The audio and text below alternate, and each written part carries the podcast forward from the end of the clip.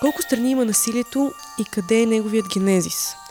Аз съм свикнала си записвам всички интрота с някакъв въпрос. Може би трябва да спра, но това няма значение в момента, защото Vox Populi е студио за документален театър, което не се проваля да доставя на публиката си дозите необходима истина в театралната зала.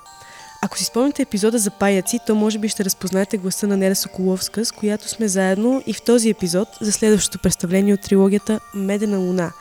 Здравей, Неда! Здравей, здравей! Това, което ти започна е трилогия. Защо реши да смениш името от Божи Кравички? Тогава си спомням, си говорехме на Медена луна и какво означава всъщност термина Медена луна?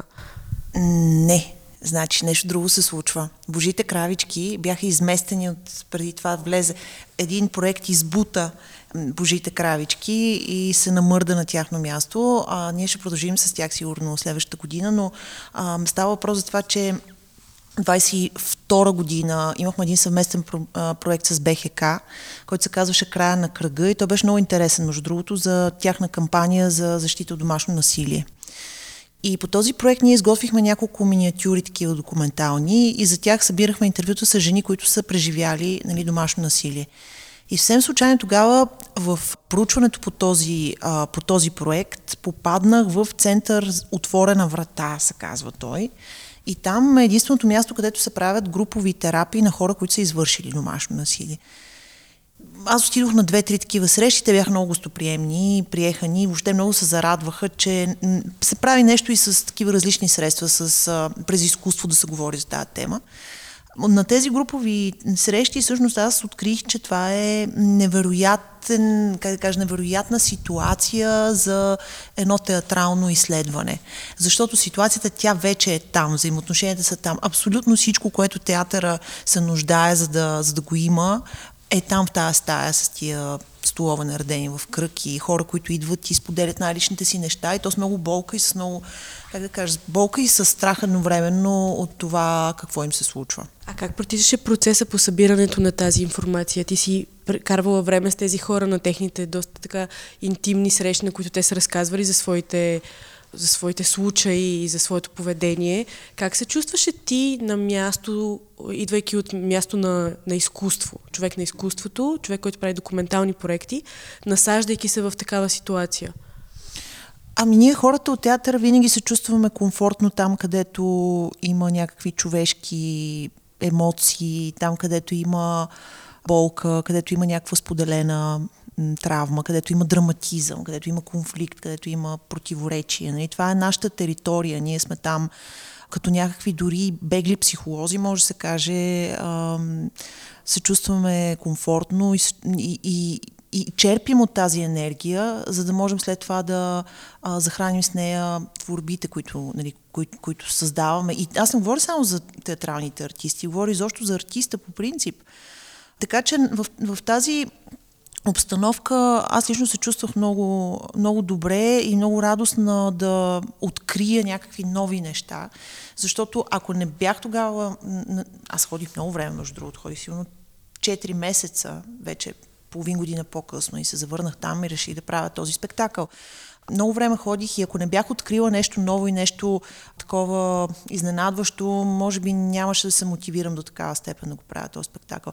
Но новото там е за сетен път, то хем е ново, хем е преоткрито старо, нали?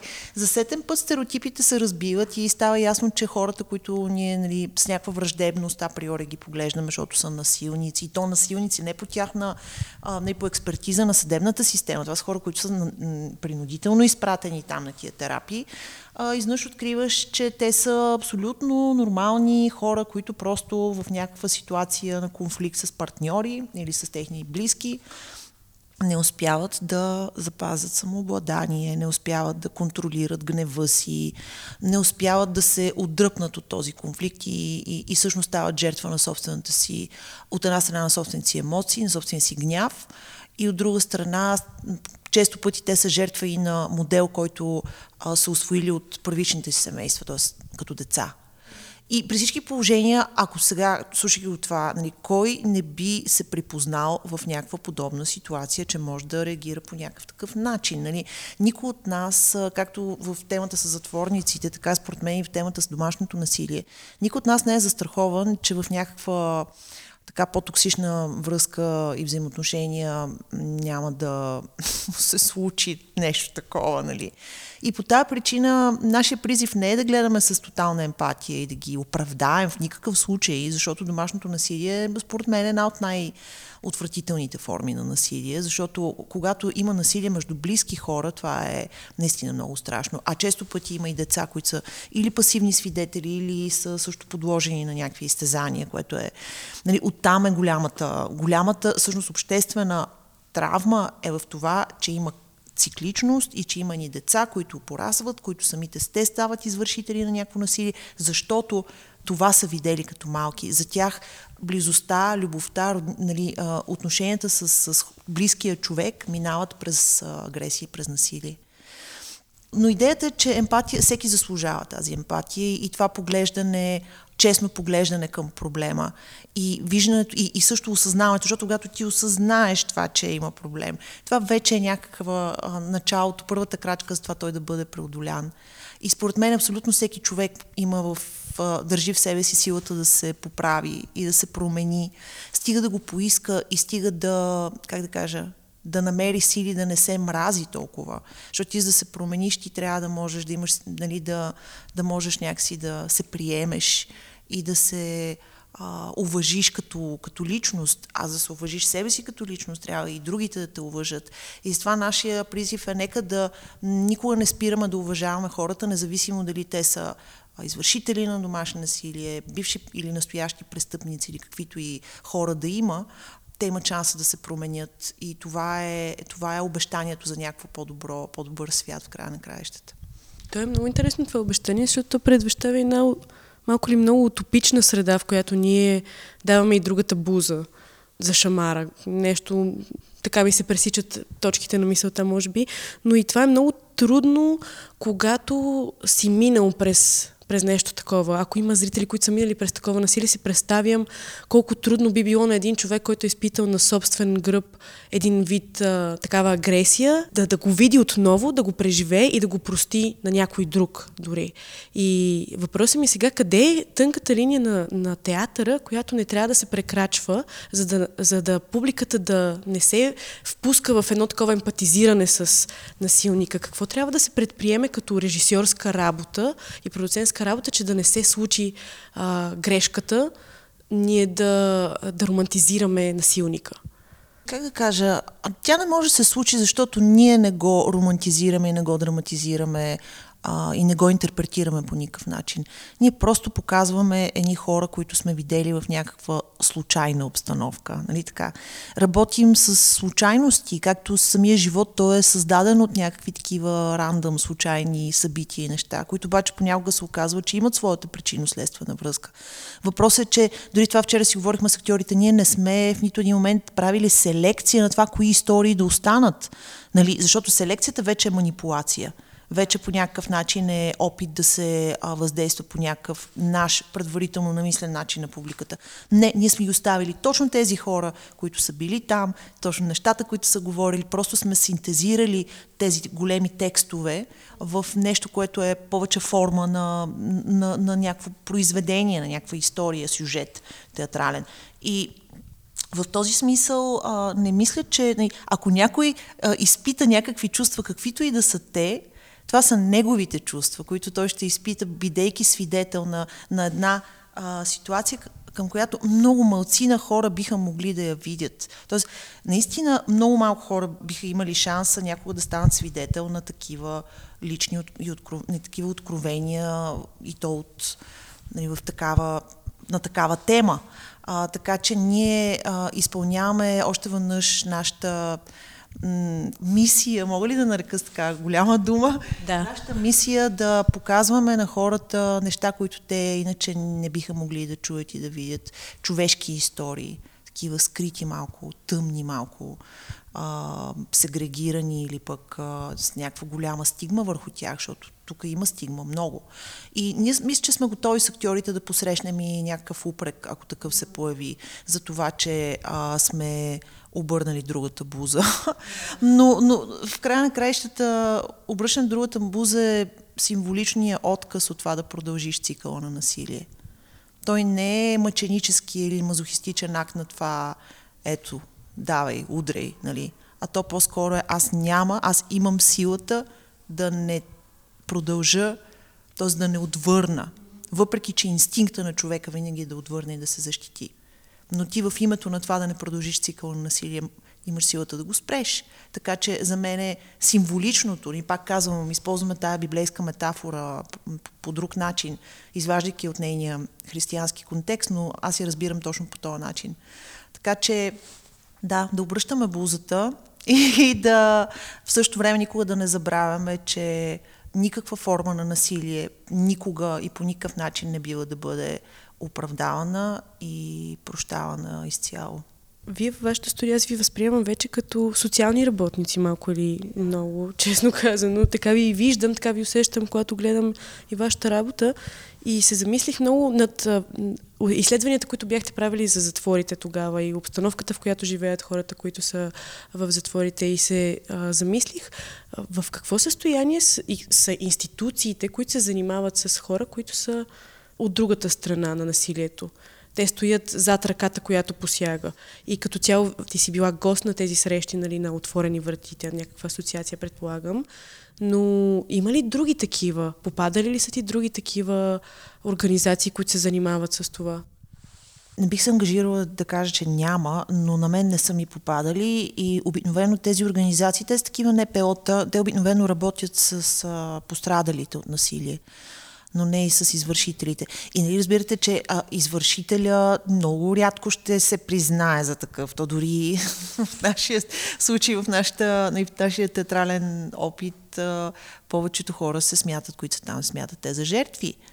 И това също ни хвърли в една друга такъв, един друг повод за размисъл за това, че всъщност те са много динамични преплитащи се тези роли. Жертвата и насилника понякога в, а, е динамика, която се сменя в рамките на едно общуване. А, така че и това също е нещо, което е като откритие наше си и се надяваме хората да го възприемат, че не може да бъде е, ясно дефинирана винаги ролята на насилник и ролята на жертва. Да. А хората, които са всъщност източник на историите, биха ли дошли да гледат представлението, което всъщност е вербатим театър и те поканени ли са на това да, да наблюдават своите собствени думи?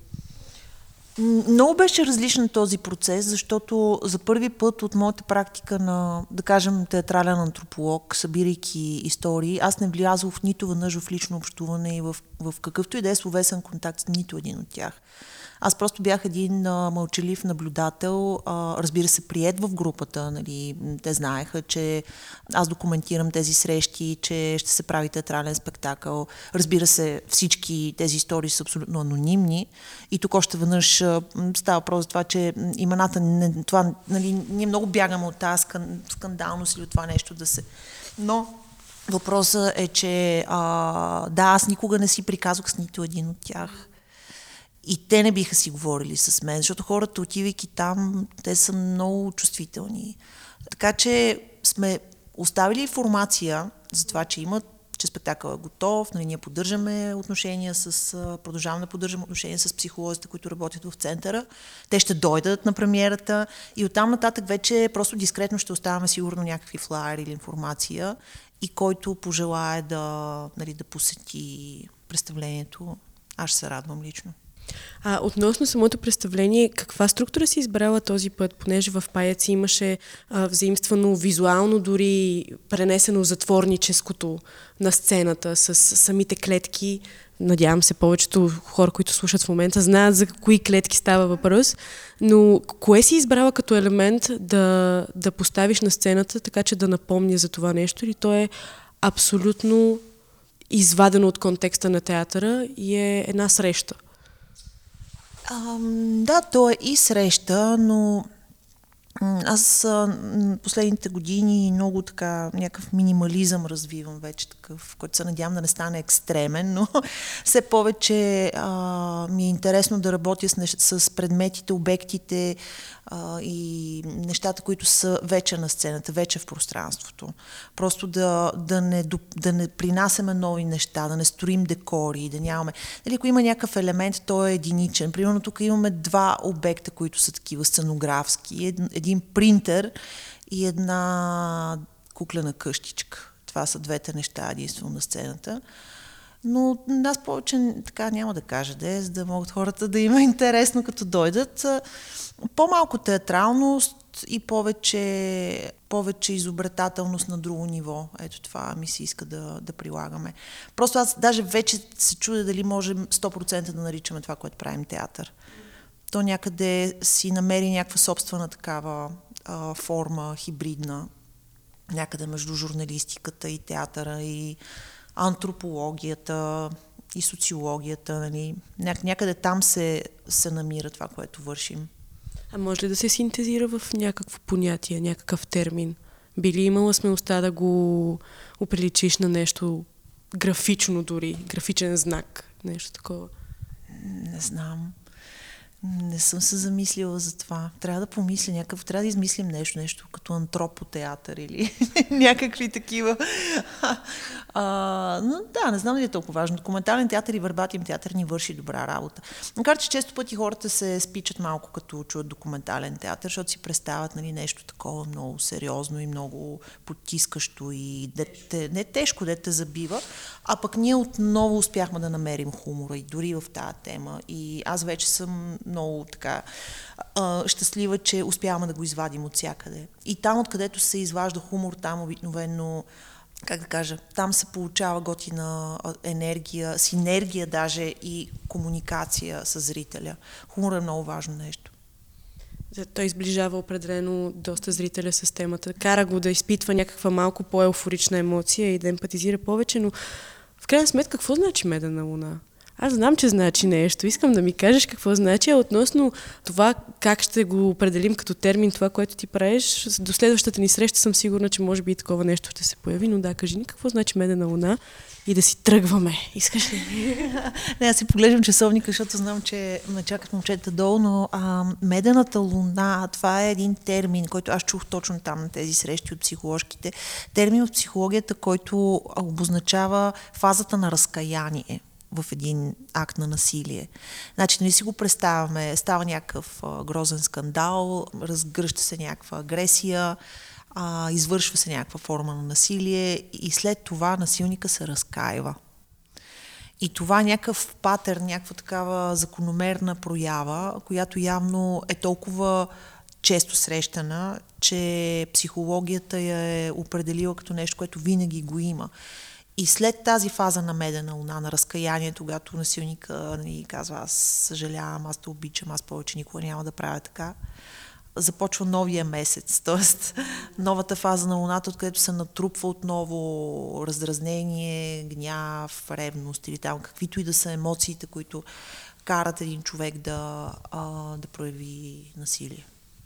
Значи е някаква цикличност, в която се завъртат вортекса на всички тези неща. Да, но ето виж, в тази, този момент на разкаяние всъщност е зоната на чувствителност и ние точно в нея влизаме. Точно в тази зона на чувствителност на човека, който в края на краищата, въпреки каквото и да направи, каквото той е човек, той има рана, той е бил дете, той има нужда от любов, той се страхува от нещо, него го боли от нещо. И това е истината за всеки човек. Така че в този смисъл емпатия, според мен, никога не трябва да спираме да изпитваме към когото и да било. А, така, това е, което вярвам аз. Благодаря ти много, Неда. В зоната на нашата открита ранимост се появява единствената врата, в която ние всъщност можем да си простим. Заповядайте да гледате Медена луна на 1 февруари. Оставям линк в описанието, както винаги. И да, пак звуча като инфуенсър, но това е факт. Надявам се да ви видя там. До нови срещи!